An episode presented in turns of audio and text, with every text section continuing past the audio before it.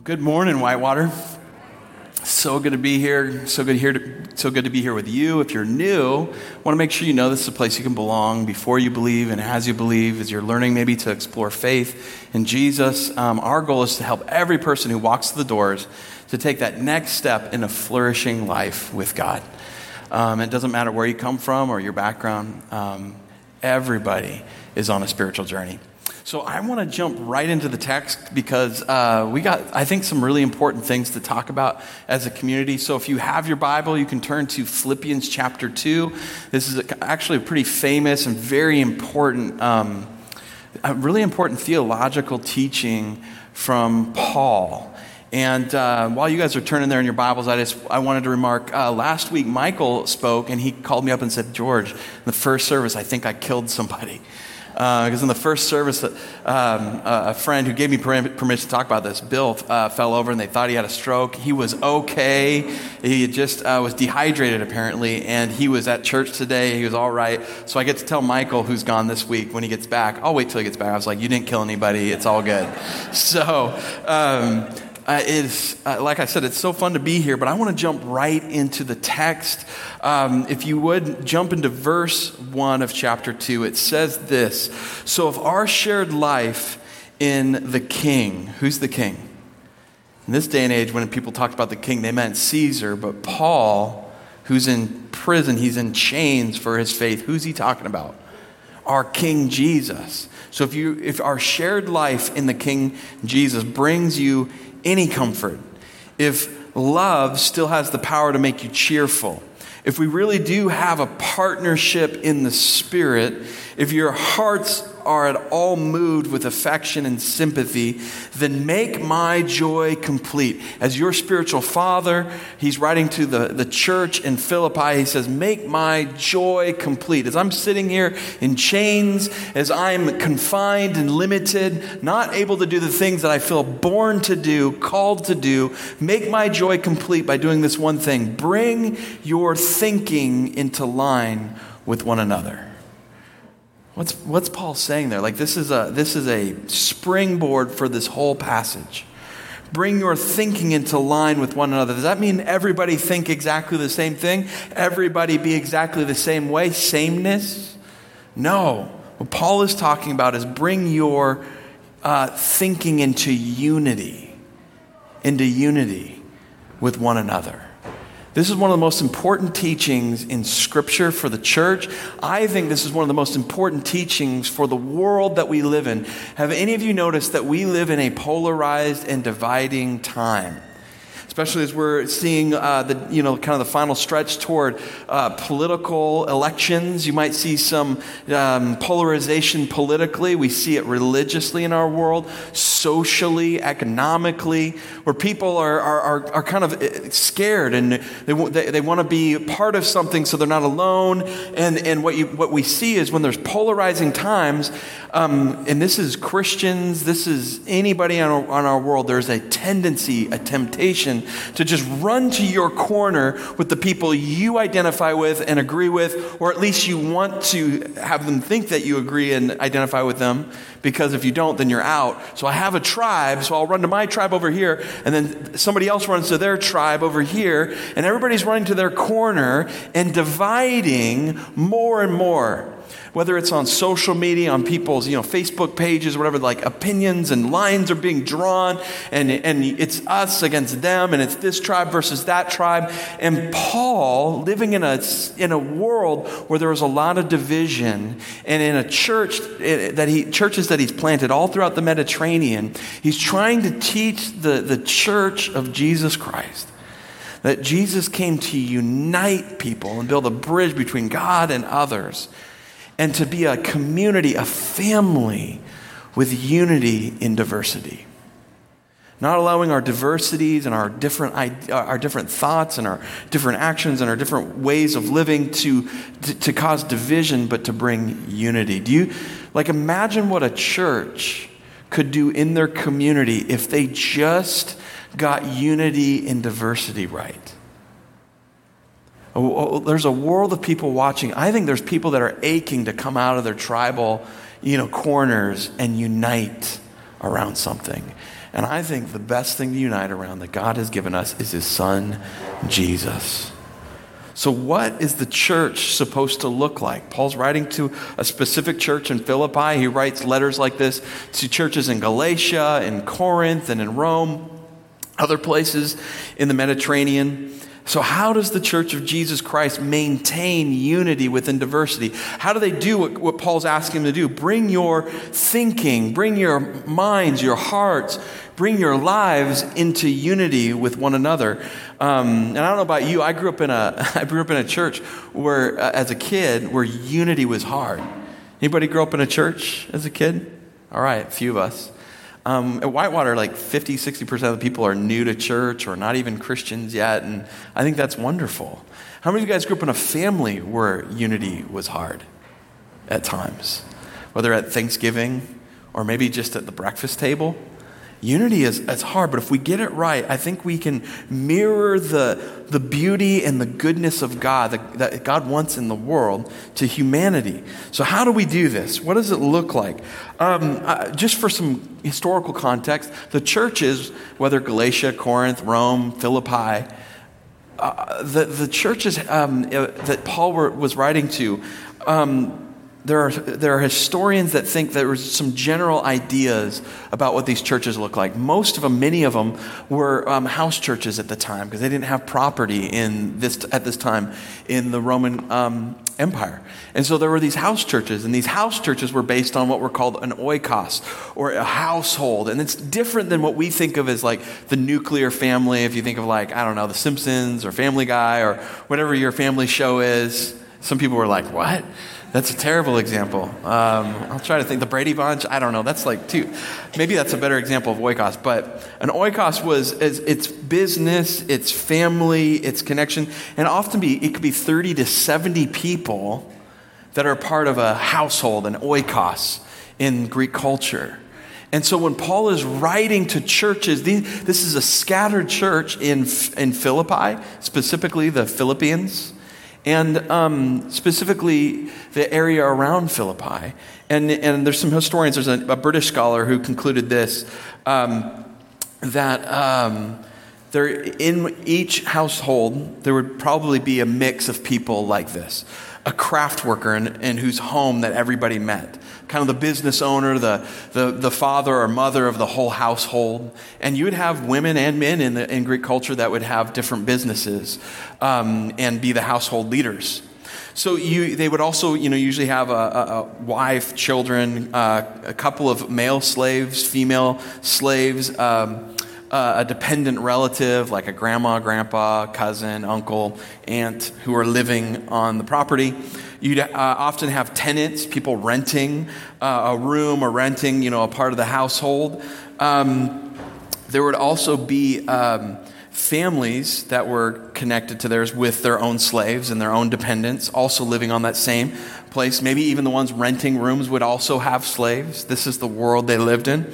Um, It also, uh, there would also usually at the church, when they'd have church gatherings, there'd be a couple slaves from like another household that would come over, and their, the, the owner or the leader of their household didn't go to that church, but these slaves would come to the church and and celebrate the, the Word of God and, and take communion together um, as a church. They would have, um, you'd often have um, some freed slaves who were kind of, some of them were uh, freed or they were working toward their freedom. Maybe they had um, had some kind of financial crisis, and so they had sold themselves into slavery to pay that off. And then you could also have fr- slaves who weren't free and um, and had less rights. Some slaves would have like rights of citizenship, some wouldn't. Um, and then you'd often in these households, these church households, there'd be homeless people who were just looking for a home, or um, people who, who um, weren't mentally even capable of taking care of themselves. They were a household, and this was where the church would gather.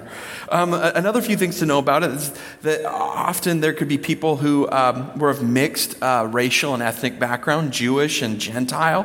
There were people fr- um, who had uh, backgrounds of very different backgrounds. You'd even have uh, often, like in Philippi and Corinth and some of these areas, they have um, even enslaved prostitutes who would visit the church, who were working like as a temple prostitute from for another religion who are becoming Christian, but their job and their and really like their status in society was that. I mean, think think about the diversity of the people of these churches that Paul is writing to. We like sometimes we just kind of think within our own culture and our own like homogenous, everything the same um, type of culture, but it was so diverse. And Paul is teaching this church to be unified. Do you think a church with all these kinds of people, with all these so, different social scales, racial scale, um, moral s- scale of life, some people living this way, some people living this way, do you think that they had any tensions as a community? Do you think that they ever had uh, disagreement? Do you, do you think that this the, these churches agreed on everything together? The free slaves and the slave slaves and the, the masters and the, the all agreed on everything. Paul is writing to such a diversity, and yet he calls them to unity with diversity. Uh, he, he, I think it's so interesting that he, in the middle of this tension, he teaches them how to be a unified church. How? Now, I just want to give an illustration. This is helpful for me. Maybe it'll be helpful for you. I think there's kind of three ways that we can look at church, and there's three ways to eat an, a salad. How many of you guys uh, hate salad? Anybody ha- salad haters in here? It's okay. Most people won't judge you, just a few, and I'll work on them during this sermon to not judge you, so it'll be great. Um, so we got salad haters. That's the first kind. They hate salad. Some people, like, they're not into church, and they don't go to church um, unless, like, a relative drags them. And you're like, yeah, that's me. I was dragged here today. Any of, any of you here? I'm glad you're here. It's great. Um, I told them to drag you here.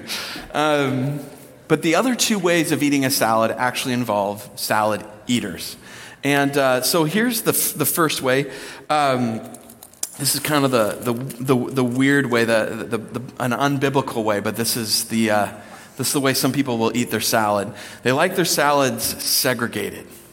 All the parts need to be separate. For them, this is how you eat a salad. Um, and this is an art or a science, uh, depending on who you are. Um, how many of you guys like the lettuce part of salad? Which for some people would say it makes it a salad. A few people like the actual salad part, like these the leafy part. I think, or what is this? Ice, iceberg lettuce or something, right? This isn't like the healthy, healthy like, you know, kale and chard. Like my wife likes to give me, and it's like, oh, but I know it's healthy. Some some of you like this, um, uh, but it's got to be separate. And then we have uh, people. How many of you guys like uh, ham and meat in the salad? Like, that's the most important part of the salad for you, is the meat. Ham, chicken, we can put that. I would put bacon in its own category. Are you guys bacon people? Like, yes. Because someone would say, like, hey, would you like meat on your salad? You say yes, but you'd also say, and bacon. Correct? And bacon. How many cheese people? You like cheese? You got the cheese parts. Tomatoes. How many of you guys like tomatoes? We got some tomato people. How many of you hate tomatoes? It's like you, my sister used to throw them. She hated tomatoes. Okay. Um, and so you pick and you choose, and this is what it is. But then in America, this is this is the this is kind of the, the functional way of eating. We'll, we'll take salad dressing, and we'll have all the salad segregated into its parts. And then uh, the, the American, you know, uh, well, dressing of choice probably is ranch. But in my family, I'm going super American. My dad, my father, loves blue cheese. Like, he loves blue cheese. One time he was at a restaurant, this is recent, and they had they gave him a salad. He didn't want to be eating a salad, but he was like, I need to because I'm on this diet. So he got this salad, and they had blue cheese that he had asked for, but it came as like actual crumbled blue cheese. And he's like, where's my blue blue cheese salad dressing? And he was like, I'm sending this back. My mom's like, no, no, no, I think that's the blue cheese. He's like, that is not blue cheese. And she's like, try it. And he took a bite. He was about to send it back, and he was like, oh, this is glorious.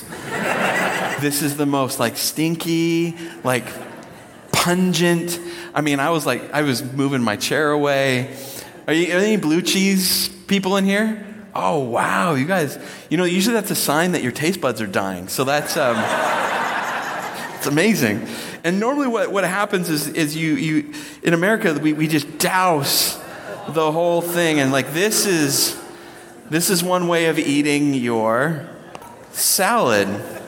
It was plenty of blue cheese, okay?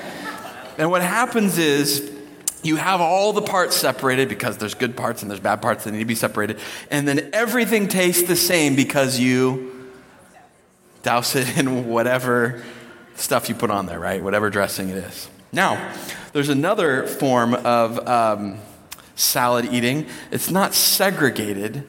It's mixed salad. So here um, is a salad. This salad has green cabbage, romaine lettuce, red cabbage, kale, carrots, green onions, uncured bacon, mm, cheddar cheese with it, white meat, grilled chicken. It makes me question whether it's real chicken, but it's important because it's, it's meat-like.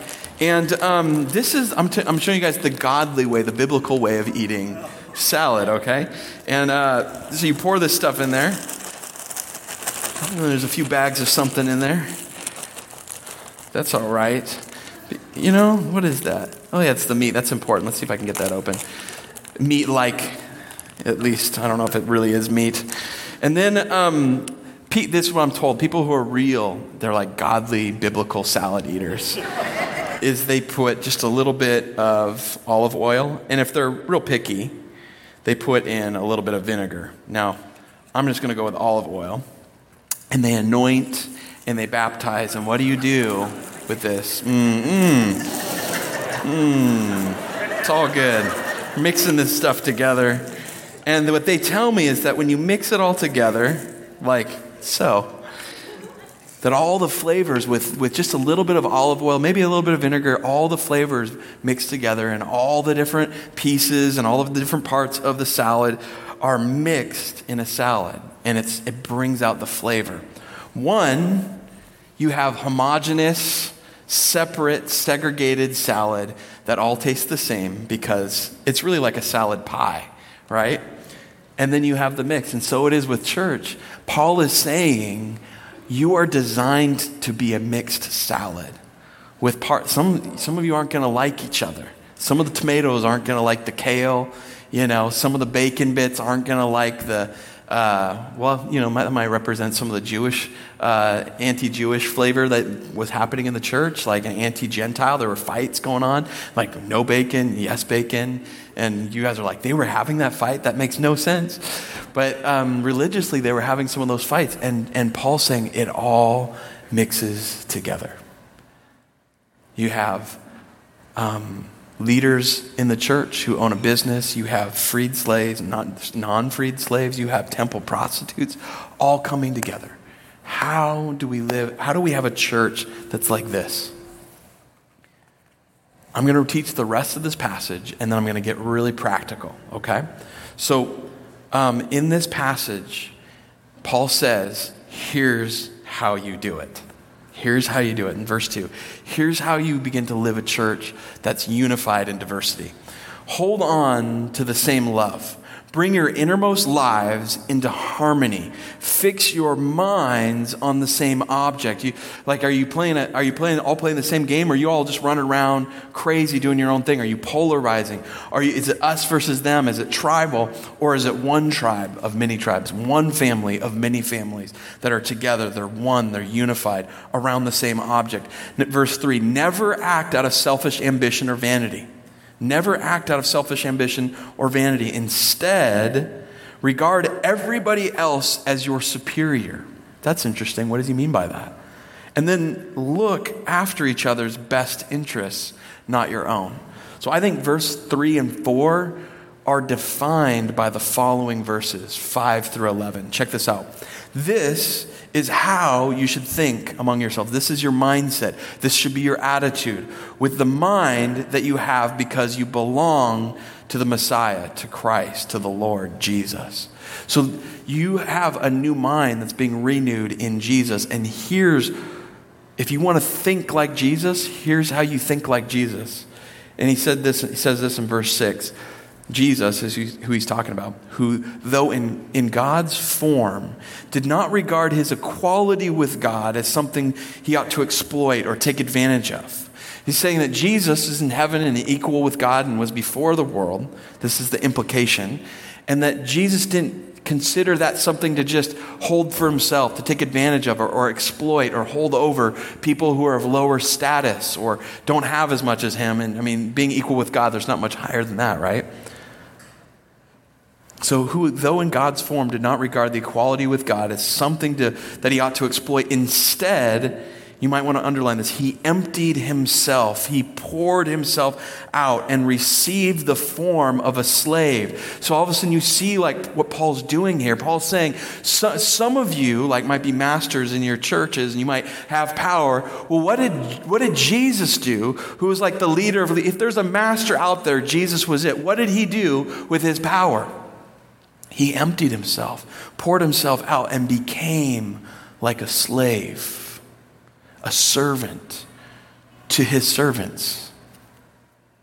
Isn't that amazing? And he received the form of a slave, being born in the likeness of humans. He's God born into humanity. And then having human appearance, he, underline this, humbled himself and became obedient even unto death. Yes, the death of the cross, the death of a sinner, the death of a criminal. He dies on a cross for humanity. There's there's like nothing that looks more like defeat, more like losing than dying on a cross and claiming to be king. But K- King Jesus shows his kingship by leaving the palace of heaven and becoming like a slave and ultimately dying for all the other slaves and servants, so they could be lifted to become kings and queens in the kingdom of God. Isn't that amazing? He humbled himself. Verse nine, and so God was greatly exalted, uh, has greatly exalted him, and to him in his favor uh, has given the name which is above all names, that now at the name of Jesus, every knee within heaven shall bow, on earth too, and under earth, and every tongue shall confess that Jesus, the Messiah, the Christ is Lord, to the glory of God the Father. And his act of servanthood was an act of glory. His act of self-giving, limiting love and pouring out his love, self-sacrificial love for the world was the sign of his kingship. And so what is this passage all about? It's about the servanthood of Christ. What does it mean when he says, never act out of selfish ambition? Don't try to exploit your power and exploit your wealth, exploit what you have for yourself. Instead, regard everybody else as your superior. He's saying, be like Christ, who, who considered himself like a slave and treated everybody else like they were his superior. Do you see what, you see what this is saying? Paul is saying, if you're going to have unity, you have to regard everybody else as if you're the servant and they're the master. Hey, masters who have slaves, you want to know about the gospel and you want to know how the gospel is going to is going to undermine the institution of slavery? Think about being in, in a world that Paul knew was wrong, with all kinds of slavery and all kinds of terrible stuff. Where do you start? And he starts with this subversive gospel that subverts power into love. Isn't that amazing? Treat them like, the masters treat your servants like they're your master. Servants treat your masters like you're, like you're serving the Lord. Love each other. Look after each other's best interests. Don't serve your own interests. Serve their interests. That means that, that you, you, we, we begin to submit ourselves, let go of our agenda and serve other people's agenda. What would happen in a community of faith if we all laid down our own agendas and said, I'm going to serve their agenda? That person that I'm not sure I like, that person I'm not sure I agree with, that person that seems so different than me, my job isn't gonna, isn't to go and tell them I disagree and dislike and am different than you. My job is to find out how I can serve them. What happens in a community if we learn to serve people who have different political ideologies, different religious backgrounds, different maybe faith expressions, different opinions theologically than us, and my job is to find out how to serve them? Because do you think that Jesus agreed with all the theological and political and religious beliefs of his disciples? If his job was just to come and tell people what he disagreed with, it would have been over. He came to serve. Amen? And this kind of community shows the world what real leadership is, what real love is. So I want to give a, well, I mentioned a few other things. A community that says, I'm going to set down my rights and my liberty, my freedom, and use those to serve other people. And I'm going to drop my agenda to serve other people. That kind of church that transcends differences. It appreciates and sees value in other perspectives. It uh, is able to live life together. and we're able to learn from one another. Some of the best learning for me is when I when I listen to someone I might even completely or vehemently disagree with. God teaches me through them. He challenges my idolatry, my bad thinking, even through them. I want to give you guys something very practical. How do we live this out in a very practical way? How do we have unity? And here's an equation I want you to write out. This has been helpful for me, and this is something I think is helpful for our church. If you want to know how we live a community of unity and diversity, here's the equation. Unity, it's in your notes, equals liberty plus limits plus love. Let me say that again. Unity equals liberty plus limits plus love. I'm just going to break those down, and then we're going to do something that, that demonstrates unity as a church, okay? And if you're new here, like, I'm not part of this church, well, the way we look at church is we look at you like, well, you, you're you're a brother or a potential brother or sister, so you're invited, okay? So here's how we'll break this down. Unity equals liberty plus limits plus love. Um, another way of breaking this down would be to say, in essentials, the essentials, we have unity. We know what's worth fighting for and dying for. In non-essentials, we have liberty. We give freedom for difference of opinion, a difference of, of living, difference of being. So in essentials, we have unity. In non-essentials, we have liberty. In anti-essentials, we have limits. Anti-essential, if someone's living in complete contrast to what we said are essential, there might be some limits. And then finally, in everything, we have love. In everything, we have love. In essentials, we have unity. Non-essentials, liberty. In anti-essentials, limits sometimes. And in everything, we have love. So the first thing we have to get right is answer the unity question. What is essential? What is worth giving my life? Or what are we gathering around? Why are we here? What organizes all of this? The unity question. And um, it's about harmony, moving toward the same goal. Um, and I just love how Paul says, fix your mind on the same object. So the question is, what is the what unifies us? What's the center? What is the center? Now, um, I've heard it said that, you know, whenever you have two pastors gathered, you've got three opinions. Whenever you have two Bedlians gathered, you've got four opinions. It's just how it is. I'm a Bedlian. It's my family.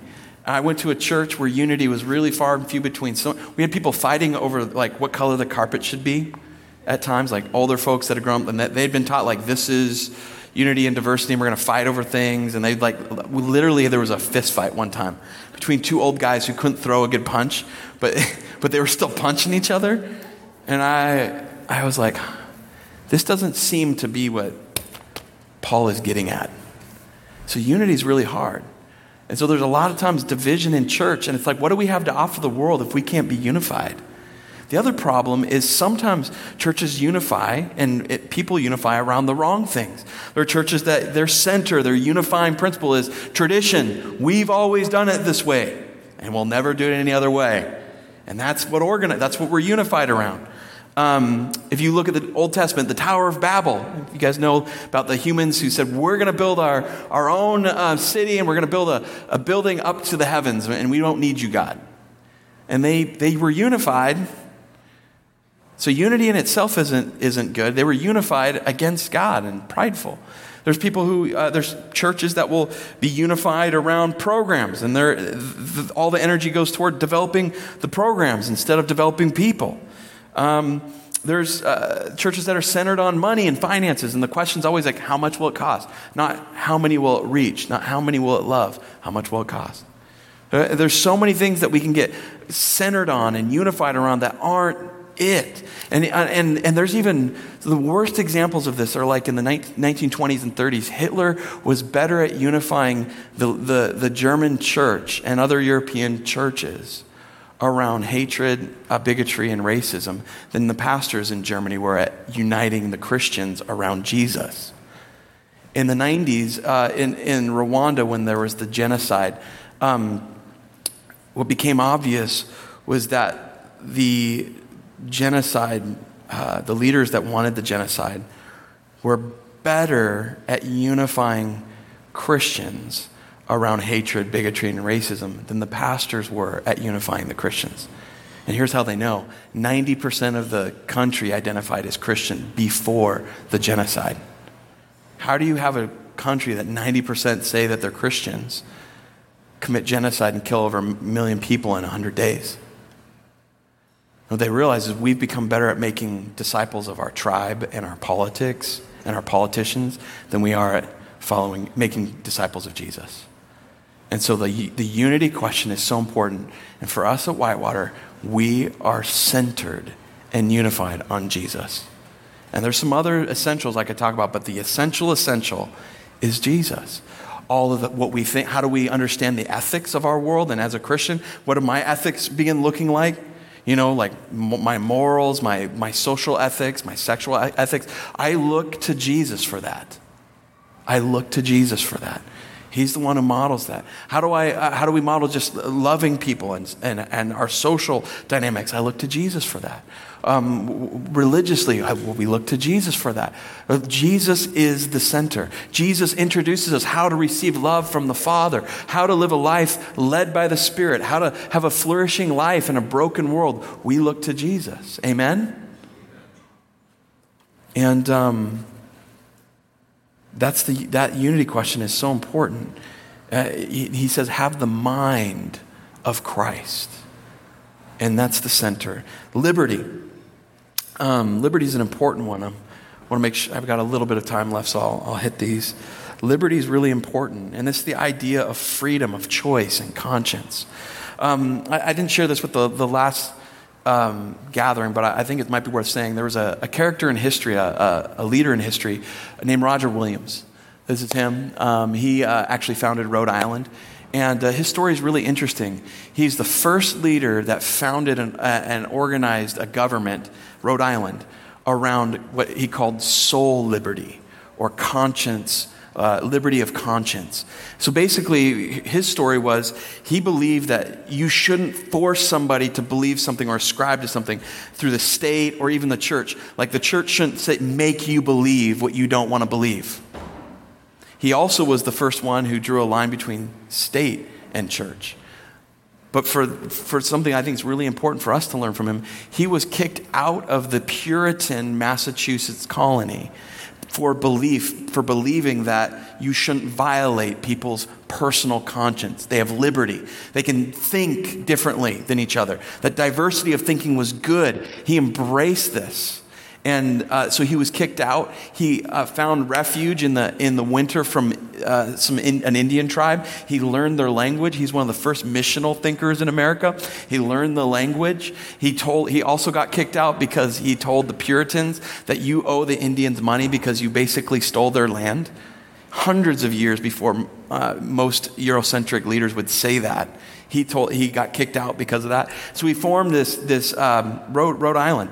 And um, and the Puritans, when when their the rules that they had were we wanted they were called Puritans because they wanted to keep their theology pure, and there was no separation of, of church and state, and so the state could enforce everything that they wanted to in someone's life. So if they had uh, Quakers or uh, Baptists or other theological thinkers or Jewish people or Turkish people coming into their their world, they would try to purge it and keep it pure. Does that make sense?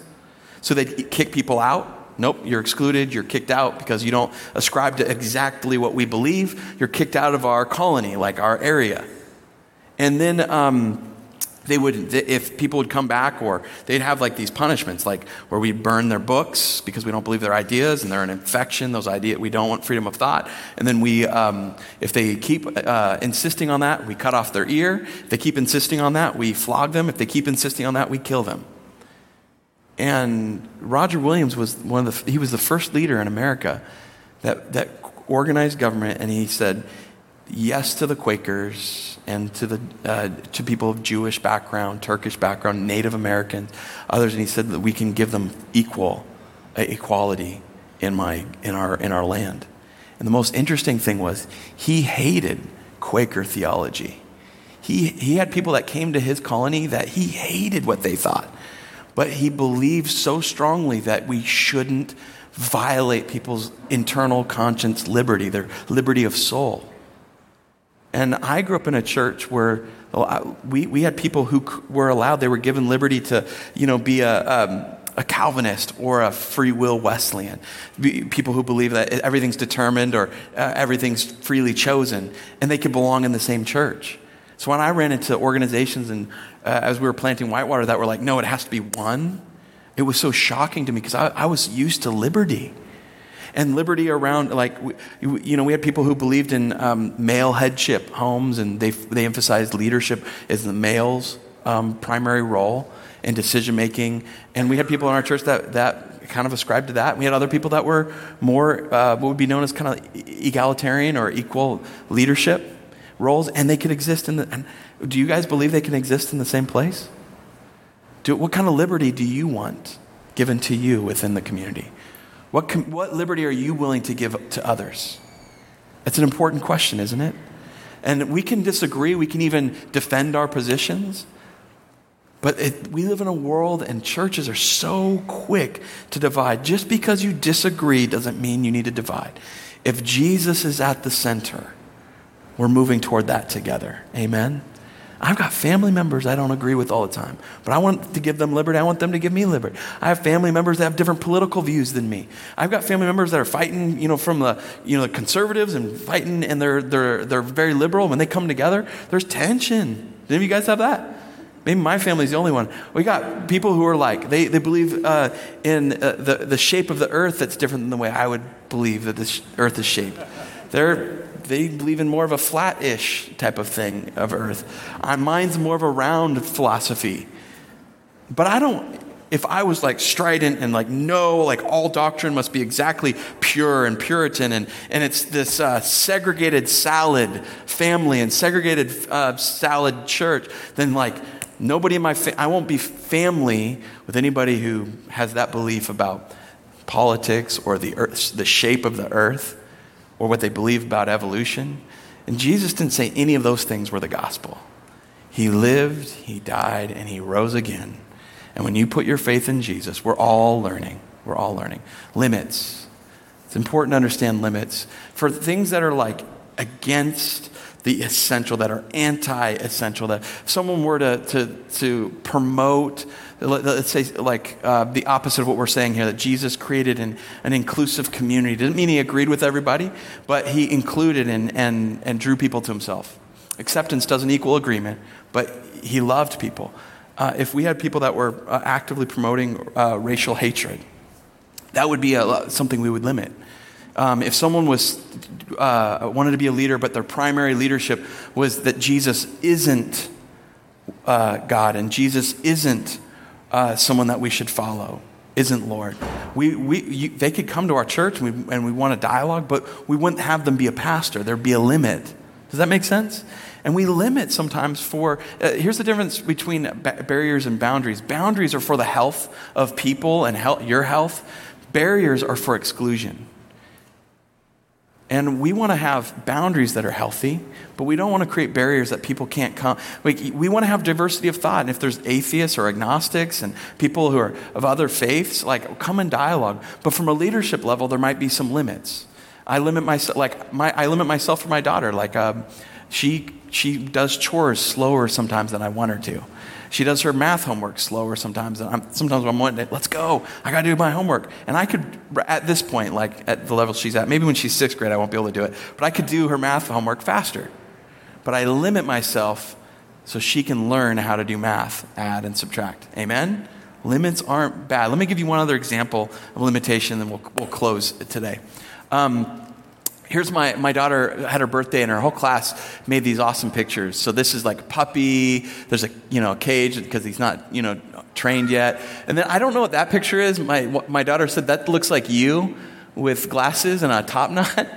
But uh, they're playing a board game, Candyland, and Happy Birthday Novella. So she was showing me all these, and then I came to this one, and I was like, what is that?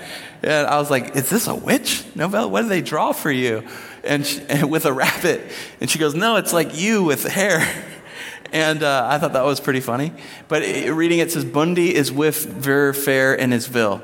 B A From B A And I was like, novella, what are they teaching you in class? I started teasing her, and we were laughing.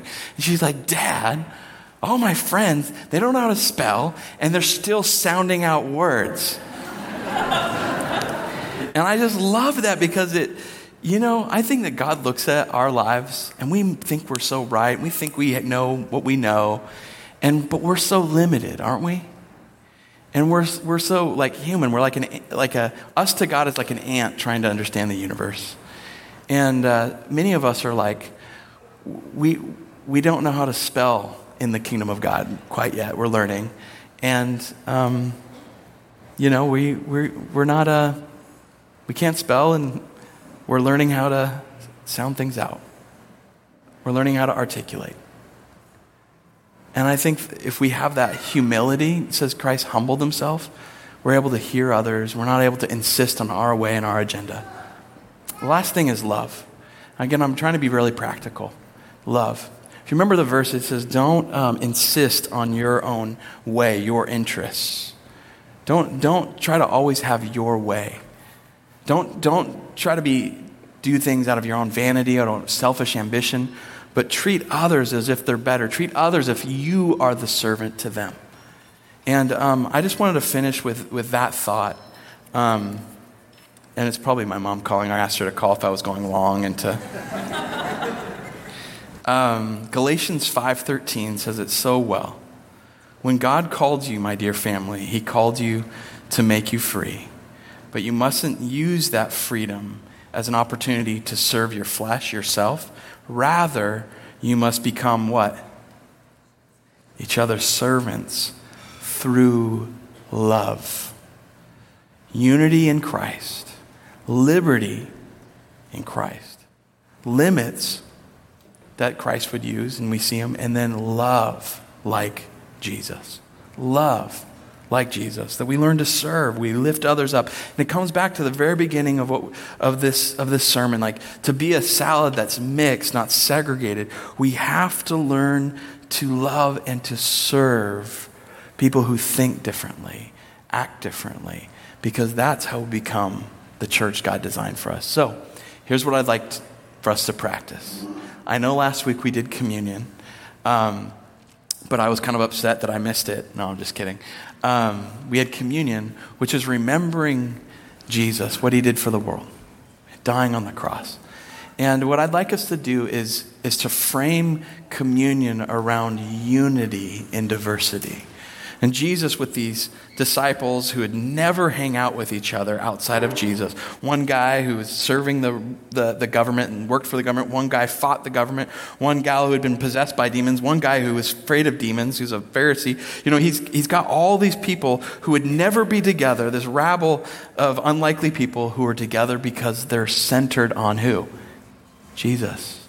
And he says, when he's about to be betrayed, he he said, hey, When uh, he gave him the bread and the wine, he says, whenever you eat this, whenever you drink this, do this in remembrance of me. Do this to remember what what, what this is all about, what this community is all about. It's not about what your, your ethnic identity is, where your background is. Your th- This is about being centered on love and on me. So what I want to invite us to do is to take communion today. And some of you might be like, well, I, I shouldn't take communion. I, I just want to remind us all Uh, followers of Jesus didn't have everything figured out. And he, who was he? Who did he invite into communion with his disciples? All these people who were messed up and broken, and even Judas, who betrayed him that night. And so I just want you to know, if you're ta- if you're turning toward Jesus and, and beginning to follow him, learn about him, th- the table is an invitation to the way of Jesus. Amen? And so I want to invite you as a community, let's celebrate unity and diversity. I'm going to pray while the band comes up. Father, we love you. We're so grateful for you. Um, would you just help us to have your vision for your church? Lord, to serve one another. So Lord, I pray that we'd be a, a, a church of radical belonging, a church that's a mixed salad in, in, in the bowl of the kingdom. Uh, Lord, I pray that you would help us to Uh, see the church as a social revolution, as life together. Help us to see that the church is a place that transcends its differences, that honors differences, that enjoys differences, that is a church that is of both love and truth and justice and a church of reconciliation. Lord, we come to the table remembering why you died and who you died for. In Jesus' name, amen.